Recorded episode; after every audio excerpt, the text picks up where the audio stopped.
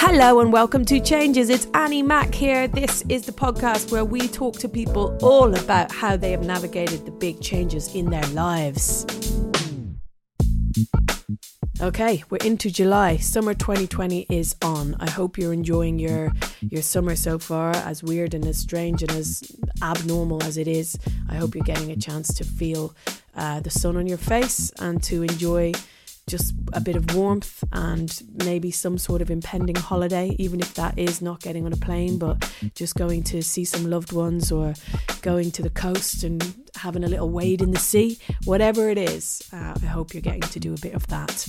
I'm going to be going to Ireland in August and I'm so excited because I haven't seen my family for about half a year. So, really excited to be getting over there and connecting with the fam.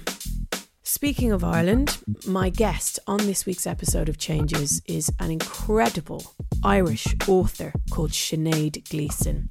Sinead wrote a book called Constellations, a book of essays about health, art, gender, parenthood, bereavement, the body, and her own struggles with leukemia and what she calls her wonky hips.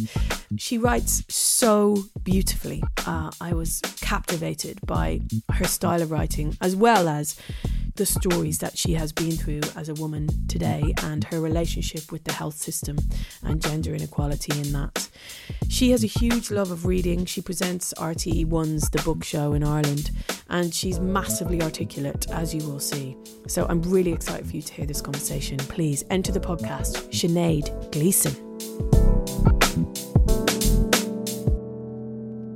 When I was 13 and I was just uh, literally a week or two into secondary school, so, you know, new school, loads of people you don't know, I picked up a limp one day and had a limp and tried to ignore it and it didn't go away. And eventually my mum brought me to see the GP who sent me to an orthopaedic guy who couldn't figure out what was wrong with me but said I'd have to go into hospital immediately. So that was the start of pretty much four years of having exploratory surgery, having lots of operations, being very bedbound, and missing an awful lot of school. So the eventual diagnosis, after doing lots of different things where they cut you open and poke around, um, was a, a, kind of form of uh, juvenile arthritis. So it, it sort of ate into my hip. It caused an awful lot of pain.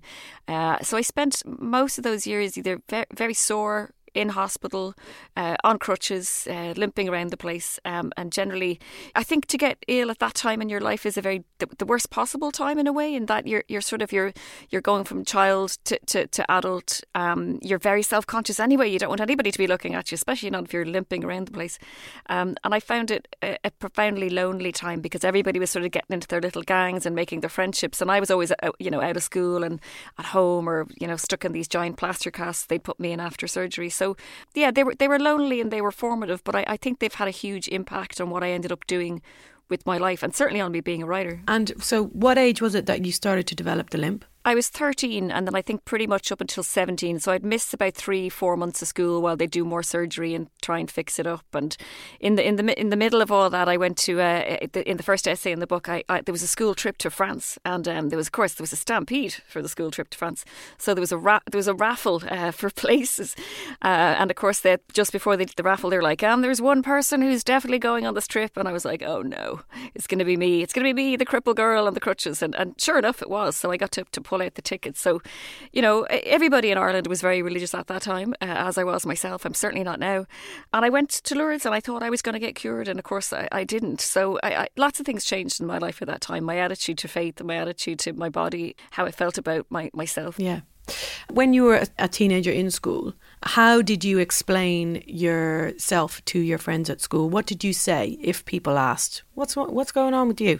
Well, with close friends, obviously they, they a lot of them knew, and my friends were very good at coming to see me in hospital. But if I I was asked a lot, you know, what's the limp or what happened to your leg, and I used to just go, oh, I fell, you know, I fell or oh, I, oh, I hurt it, I, I because it was just it was really embarrassing and it was really boring for me to kind of replicate the story all the time. And I also I, am I'm quite I'm quite allergic to pity. I'm not really interested in pity, and I didn't want people's pity.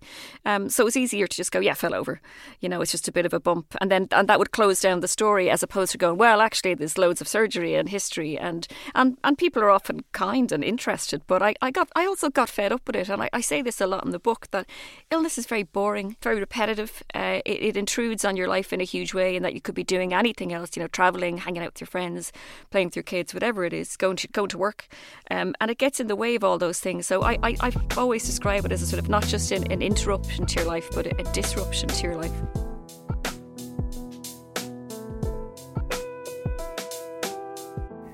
Um, you explore in the book a lot just the female body and also the kind of politics of healthcare in Ireland. Do you think that you were treated differently as a as a young woman in those times in hospital? I absolutely do for a couple of reasons. Um, most of my, I obviously dealt with orthopedic surgeons an awful lot, and that's changed now, but I never saw a single woman in orthopedics when I was uh, being treated in the 80s. It was it's a very male dominated uh, because it's quite a heavy physical uh, part of medicine. It's a carpentry. It's literally you know hammers and mallets. Um, and I, I found that I was not listened to an awful lot. And I think if you're a patient of, of any age or any gender, you, you have to become your own lobbyist in a way. You have to advocate for yourself and speak up. Because in Ireland, and this is also changing, medicine was very classist kind of thing. A lot of the people I encountered were went to very privileged private schools. They were all from a certain part of South County Dublin.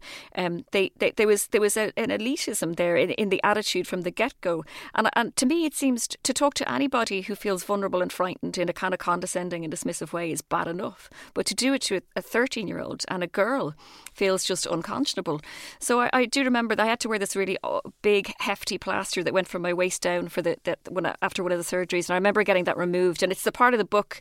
I remember that the writer Olivia Laing um, said to me when she read it, that was the point where she threw the book across the room, where where it was being the plaster was being removed with a cast saw. My mother was in the room, and I was getting more and more distressed because I could feel that it was starting to hurt.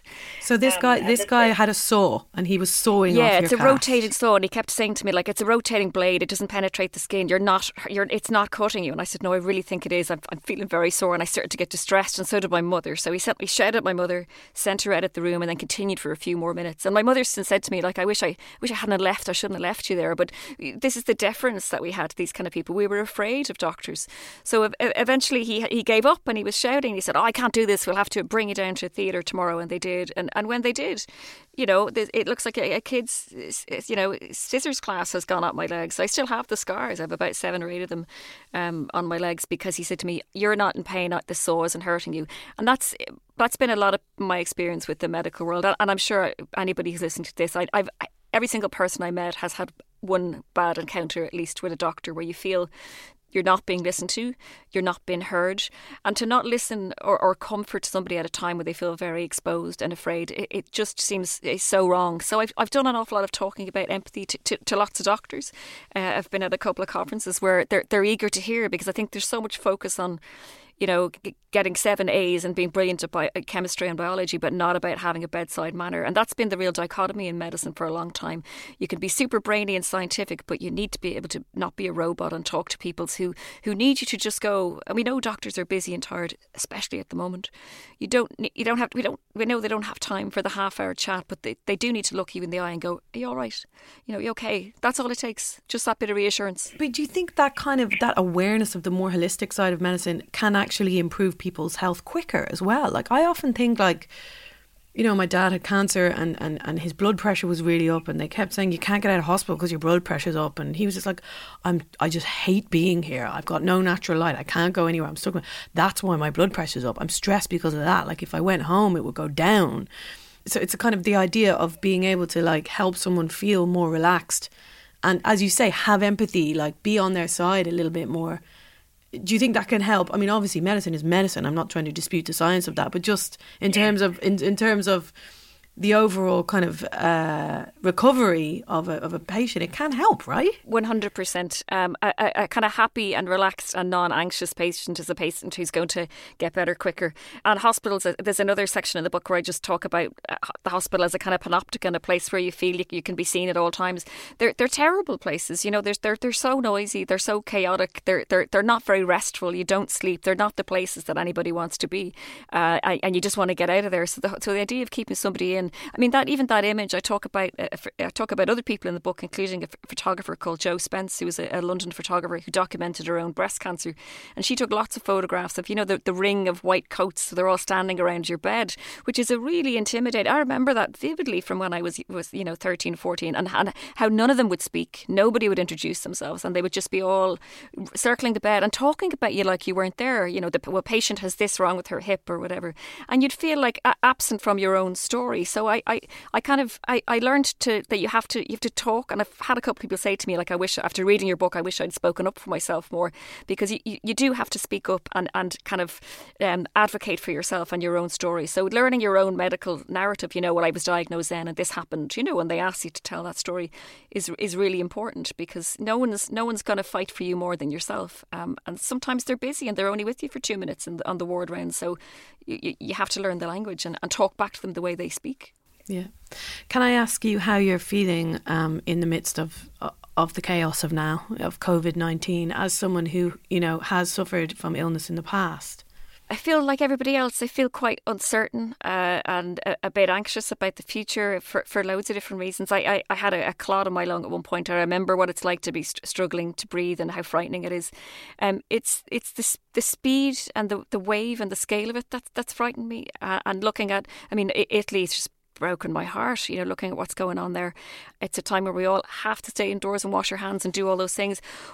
At the same time, I feel weirdly hopeful in that I feel that this has been strange, long overdue wake up call for so many of us in terms of the way we work, the way we live our lives, uh, how we're too busy on our phones, we're not present when we're hanging out with our kids. We, you know, we don't make enough time to have actual phone calls or meetups with friends because we're too busy. And I think that this kind of period of isolation will maybe make us more empathetic and make us be uh, a little bit more present and a little bit part of the big cog of the machine where we're all doing too much and making ourselves ill because a lot of where illness comes from are places of stress and overwork and exhaustion. So I'm hoping when we do all come through this, uh, and, and, we will, we, have to, we definitely will, that we'll all be, we'll all have, have changed our priorities a little bit. Yeah.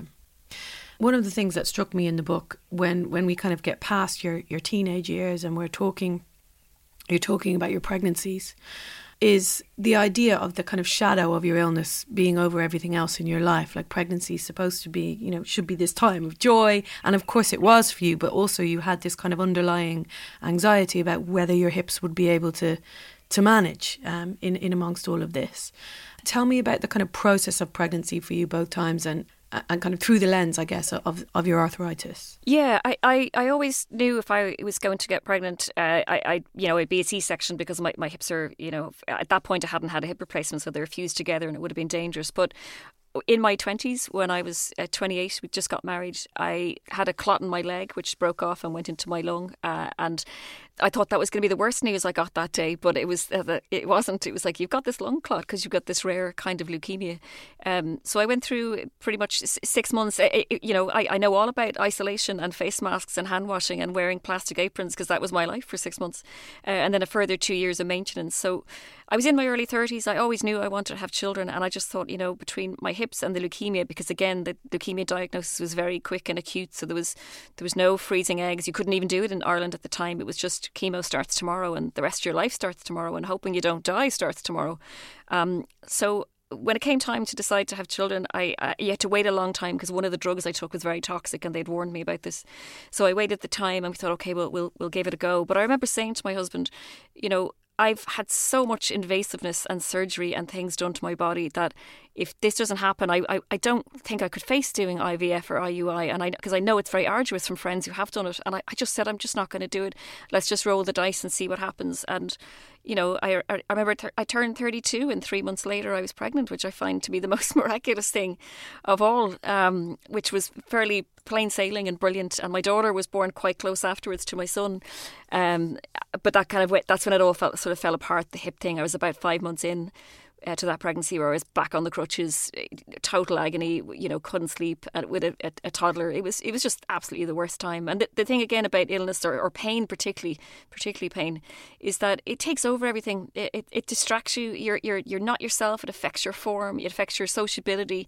You're cranky. You're snappy. You can't sleep. It just you're only eating things so you can take painkillers. You know, it's it's so all encompassing. It literally takes. It's like a big dark cloud over your head. Um, so I've written it, parts of the book about the kind of how pain is a very inexpressible thing. It's also a very unique thing. You know, if you and I get a headache, your headache won't be the same as mine. It won't be in the same place. It won't last for the same amount of time. So I was interested in the kind of inexpressibility of pain in a way because there's loads and loads of words for it, but often they're not even the right words. They don't do it justice. Yeah, sure. So the second change, the kind of most profound change you went through as an adult was this diagnosis of, of leukemia there's a bit where you, you, it, it, happened what six months after you got married right? Is that right? Yeah yeah. So you're 28 years old. Yeah we we just got married in july and this was january so it was really cold freezing january actually. And you asked the doctors am i going to die? What did they say? They said well we can't really tell you that and we, we can't make any promises, but we're going to try our best that you don't. Which is, you know, it's not a no, you're not, or no, you'll be fine. Um, and and your heart, it's it's you know, it, it is like something out of a, a film. It's it's the the the worst thing you can imagine being told. Because I said, you know, they're obviously not telling me. Uh, because they think it's pretty bad, and they, and I was really really ill because I had loads of other complications, um, and I just remember thinking, you have a flash forward. Uh, and, I, and one thing I did think about was children because I was, you know, I had all these plans like everybody else. I wanted to write, I wanted to have a family. There's loads of countries I wanted to visit. And, you, and your life flashes forward to all the things you're not going to do if, if, if you die. Um, and it's a, and I think it was the first night. The first night I was ter- so upset and really sad and scared, and then I went, you know, I, I can't. If I'm like that every day, I'll never get through it because illness takes a lot out of you physically and mentally. So I allowed myself to be all mopey and sad the first night, and then it was just I have to get on with it because I have to get better. I, I don't want to die, you know. Your response to your mum when uh, she came in to see you was, "I'm going to write a book." Had that always been the plan for you? I had always wanted to write, and and like a lot of people, I ha- was fearful about it. And like, again, I'd always worked in, you know, I was a reviewer. I used to present a book show on the radio. Uh, people in Ireland would have would associate me with books, and I thought, you know, I'm not telling any of them I'm writing a book, and crazy, it's terrible. So I, I, didn't tell anybody, and I was I, I, wasn't writing that much at the time. I was, you know, I was freelancing, doing a lot of music journalism as it happens at the time. Um, but that night when my parents were coming in, my, my mom's a real worrier and I, I literally couldn't look into her face and tell her I just, I couldn't do it. So I asked one of the nurses to do it. And that's when she, I was like, I have to say something to her when she comes around the curtain. And she was distraught, as was my dad. And that's when I said, I'm not going to die. I'm going to write a book. And, you know, I don't remember saying that. And it was only when I was writing Constellations, my mother said to me, Do you remember what you said that night? And, and I didn't remember. But I, I, I, so some part of my brain, I something survivalist, I guess, um, uh, you know, just pulled something up to, to offer something to her because I just had to. I, I, think maybe I was saying it as much for myself, you know, as a, as a promise to myself. I will die. I, I won't die. I will get better and I will write that book. So maybe I was trying to fool myself that uh, I, I needed a kind of a, a flag in the distance to head for, perhaps. Yeah. You talk about blood in this book so viscerally. And there was a line that you talked about again that just stayed with me which is the idea of blood when you see it in, in kind of pop culture, in films and, and, and in art, being this kind of heroic male thing. Like a man gets punched and he's got blood coming down his face and he's this kind of hard man. And then kind of the parallel of women just quietly getting on with bleeding for five days every month and yeah. just just just so so resilient just just getting on with it and just just seeing women's seeing menstruation through the prism of, of that kind of male hero gaze uh, this women being just these just these quiet unassuming heroines every month I just loved it. I just loved how you looked at it. Yeah, I mean, it, this is it. It's you know, periods. If, for all the people who might find them icky and awful and don't want to hear about them, are the reason that every single person is in the world. You know, without without periods and menstrual cycles, there'd be no babies.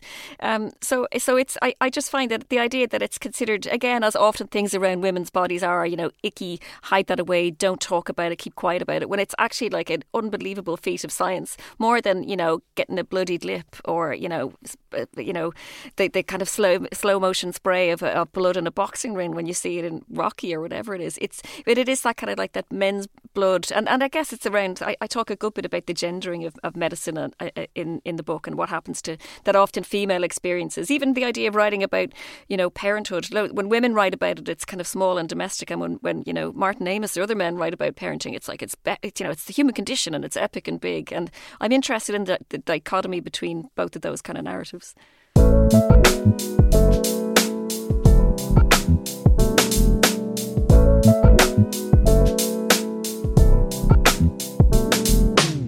Can we talk about the the kind of the Irish medical system and and the different ways that women are treated in there, especially post um, abortion um, referendum? Like, uh, do you feel like the way that women are speaking up for themselves has changed since then?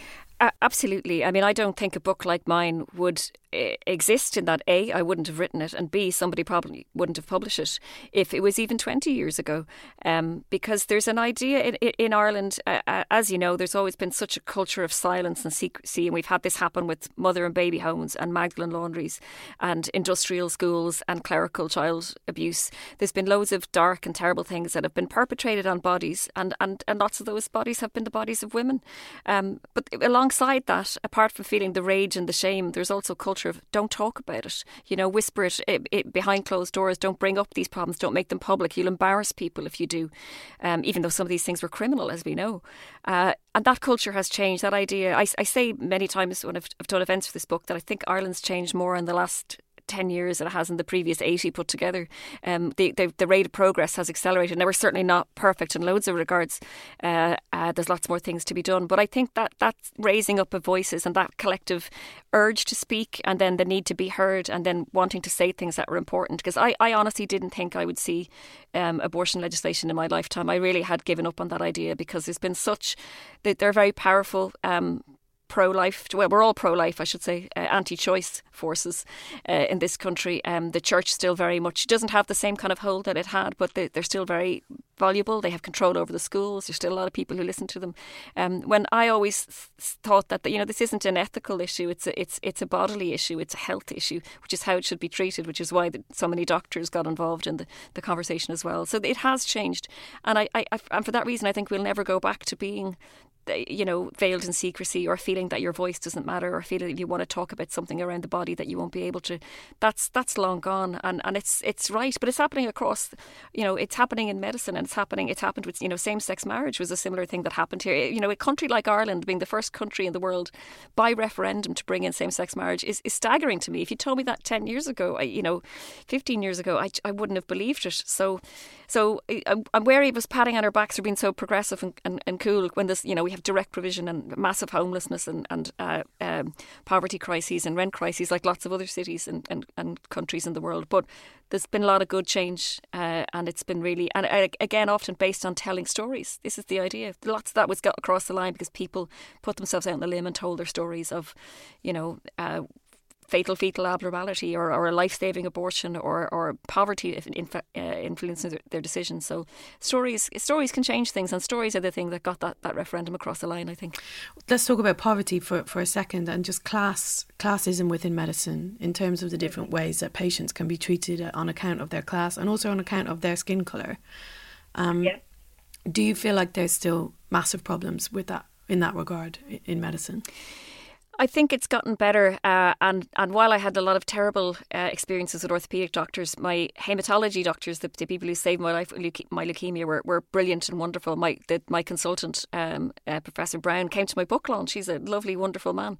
Um, so there's there's because there's more conversations around empathy and listening to patients, and, and there's initiatives like Hello, my name is, where doctors are encouraged to come in and talk to people. But yeah, uh, until in, in Ireland, still medicine is still very much the, the the preserve of the elite. So you need to have a lot of money to go to college. It is people who've gone to certain schools and come from certain backgrounds, not exclusively.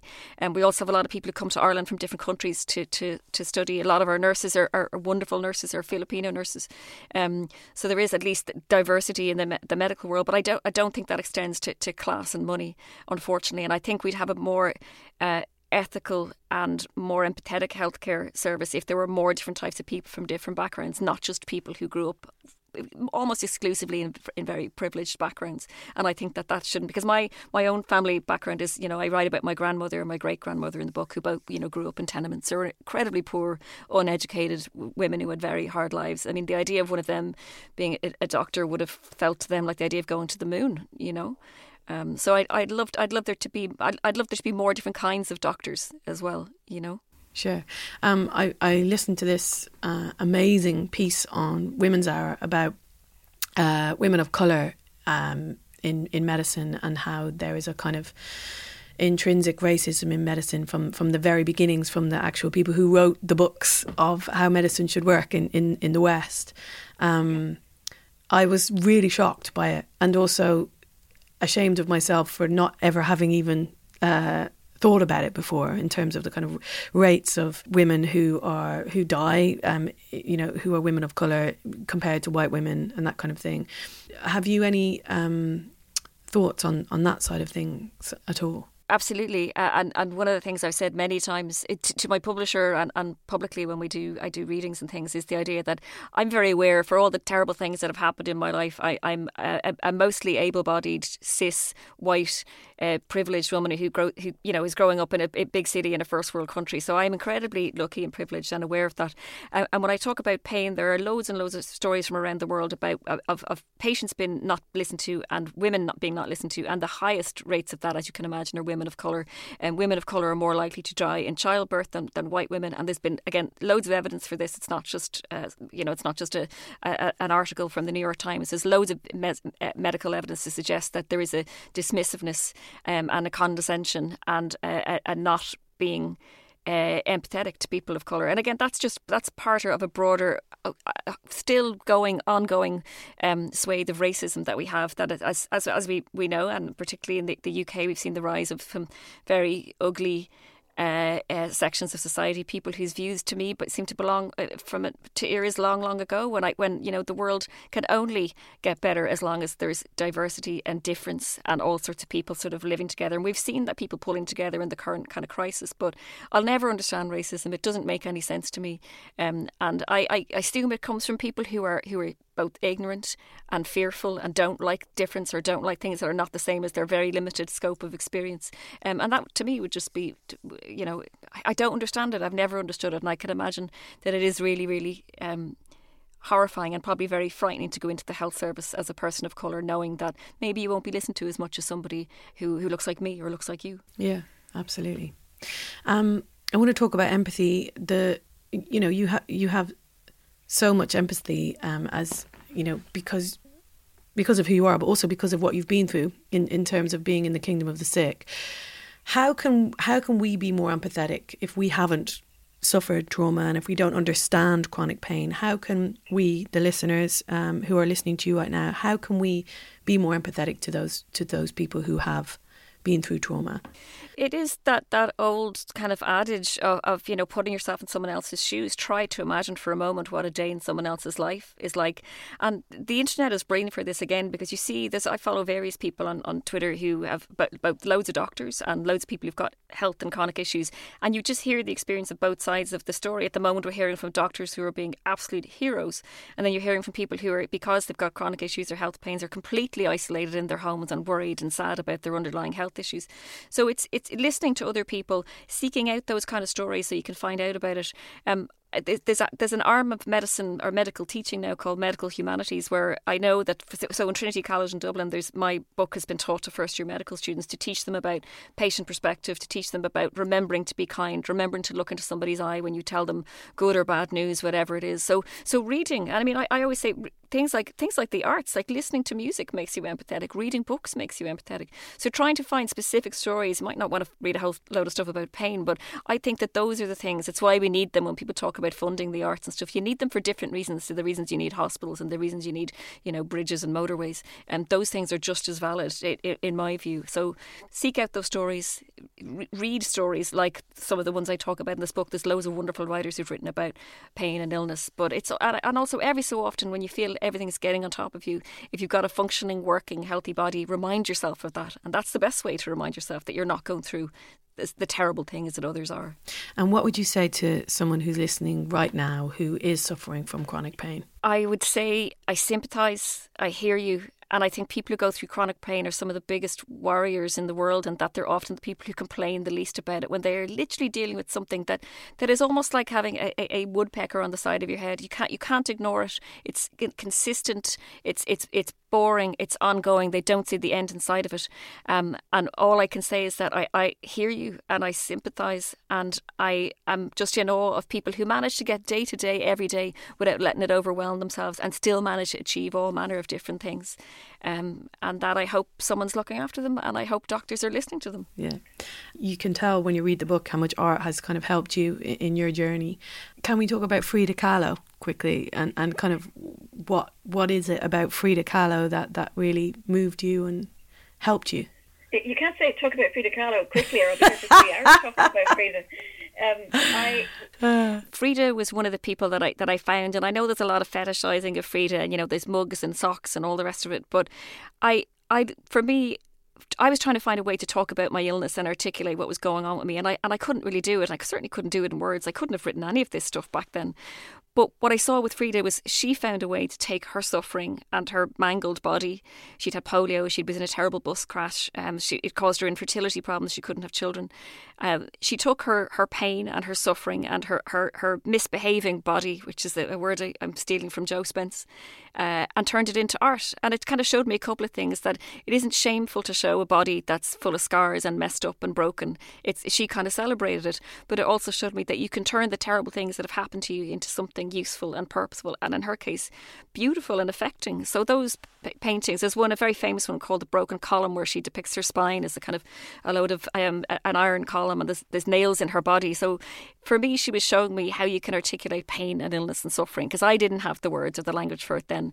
I hope I do now, but she showed me something I needed to see, and and so she's been a lifelong kind of constant for me. That work is really important, um, because I think it's something like seventy percent of her of her work is self portraits. It's all her turning the her own unflinching gaze. Her mother got a, a, mirror put up above her bed so she could paint herself, which I love the idea of. So yeah, she's been a real kind of touchstone for me. Someone whose work has been really important and, and really comforting to me, even though some of it's you know quite physical and a little bit gory. And but it's you know it was it was hospitals, it was illness, it was doctors, it was the stuff that I knew, and that's why I related to it. Yeah, and then when you started kind of using your experiences of illness, uh, you know, and channeling them through art, how did it make you feel when you were first able to start writing about what you'd been through? Was it a catharsis?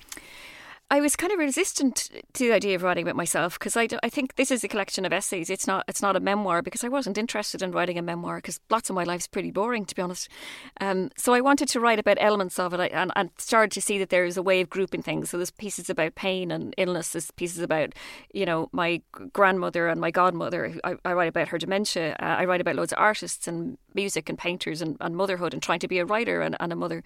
Um, so I, t- I kind of selectively there's a, a, brilliant writer that I love called Vivian Gornick uh, and she says that the, the, the memoirist tells all and the essayist selects.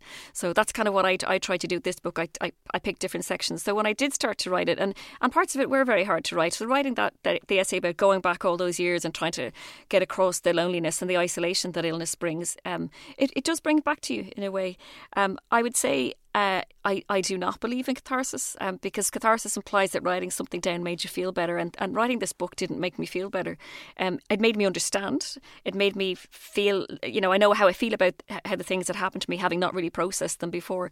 Um, and I have an understanding of them. And, and, and I hope, or I've been told by readers, that they have it's helped them understand their own experience as well. So, yeah, it didn't, it didn't cleanse and, and, and offer any catharsis, but it, it was definitely useful for me to write about because I understood more and um, it gets it out of your system in a way, but not in a kind of ah, I feel all relieved because because that's that's not what I want from writing. It's not what I get from writing either. You know, you get something else from it. I think. It feels like there's there's it, it it's a very good time in Ireland um, in terms of writing and, and the writers that are kind of coming out of Ireland and and not just having success in Ireland but having success all over the world.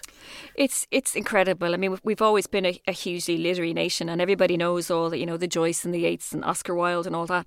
But for a long time, and you know, I, I edited two anthologies that were just short stories of women, and I did that because the canon was very very male, and there was a lot of when people the go to names were always the male names, and that's why I edited those books.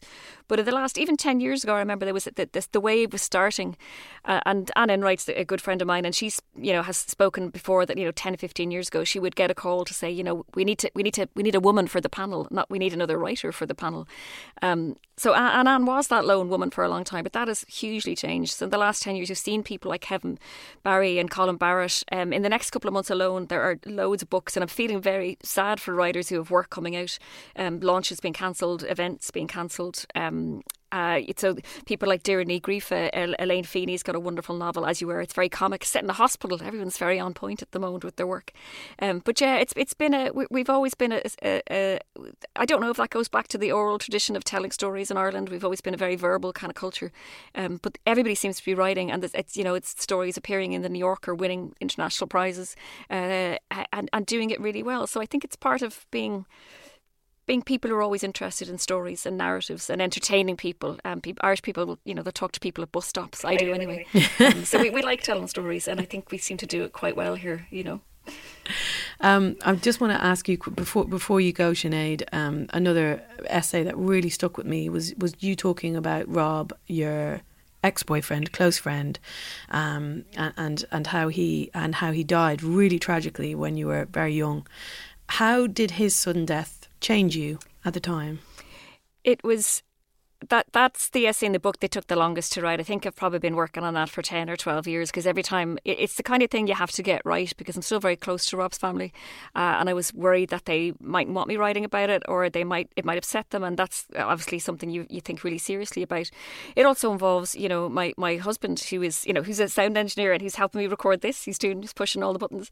Uh, and it's, it's so you, when you're writing a book, you're often not telling just your own story, you're telling other people's and that's a, that's a huge concern. So in that instance, myself and Rob and I hadn't gone out, but himself and Steve were very good friends and shared a flat. And the week that Steve and I got together later that week was the week Rob died. So whenever people ask you that story, you know, the how did you meet your husband or how did you meet, often it's a really happy story. And in our case, it, it just wasn't. It was the worst week of, of both of our lives because he died so so suddenly and so young.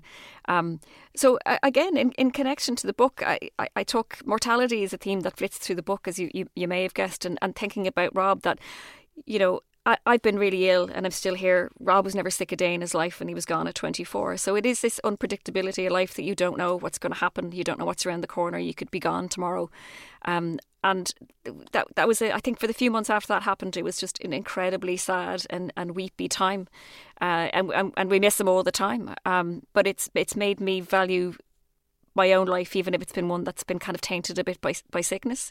Um, it's made me realize that yeah, not not everyone gets to get old, so make make the most of it. But um, but yeah, that that piece it appeared in the Guardian actually, and I, I think the thing I loved was lots of the comments said that it made people remember someone that they lost when they were young. You know, a friend who died when they were a teenager, or someone in an accident, or or suicide. Right. So for one day, it felt like a load of people were reminiscing about people they hadn't thought about in a long time. And again, that's the, that's what stories can do. They can bring people together, often just really randomly because of a chance remark or an article they read in the newspaper or an essay in a book you know? Yeah. Uh, Sinead, it's been such a pleasure speaking to you. Thank you so and much. lovely to talk to you and, and, and from our collective sheds. Thank yeah. you so much to Sinead Gleeson. I hope you enjoyed that. Please go follow her on Twitter at Sinead Gleeson, S I N E A D G L E E S O N. Uh, and you will not regret it. She also on Instagram posts beautiful art and beautiful words all the time. I find her really inspiring. Right, we're going to be taking a short break to plan the next series of changes. Thank you for all your feedback on the show. We have some incredible guests lined up. I'm so excited for you to hear them. Uh, big shout out to all the people who have left five star reviews on Apple Podcasts, particularly H, Claire Woe, and Maddie Sell every review helps push us up the charts and helps more people discover the show. So thank you so much. Spread the word, share the episodes that you love.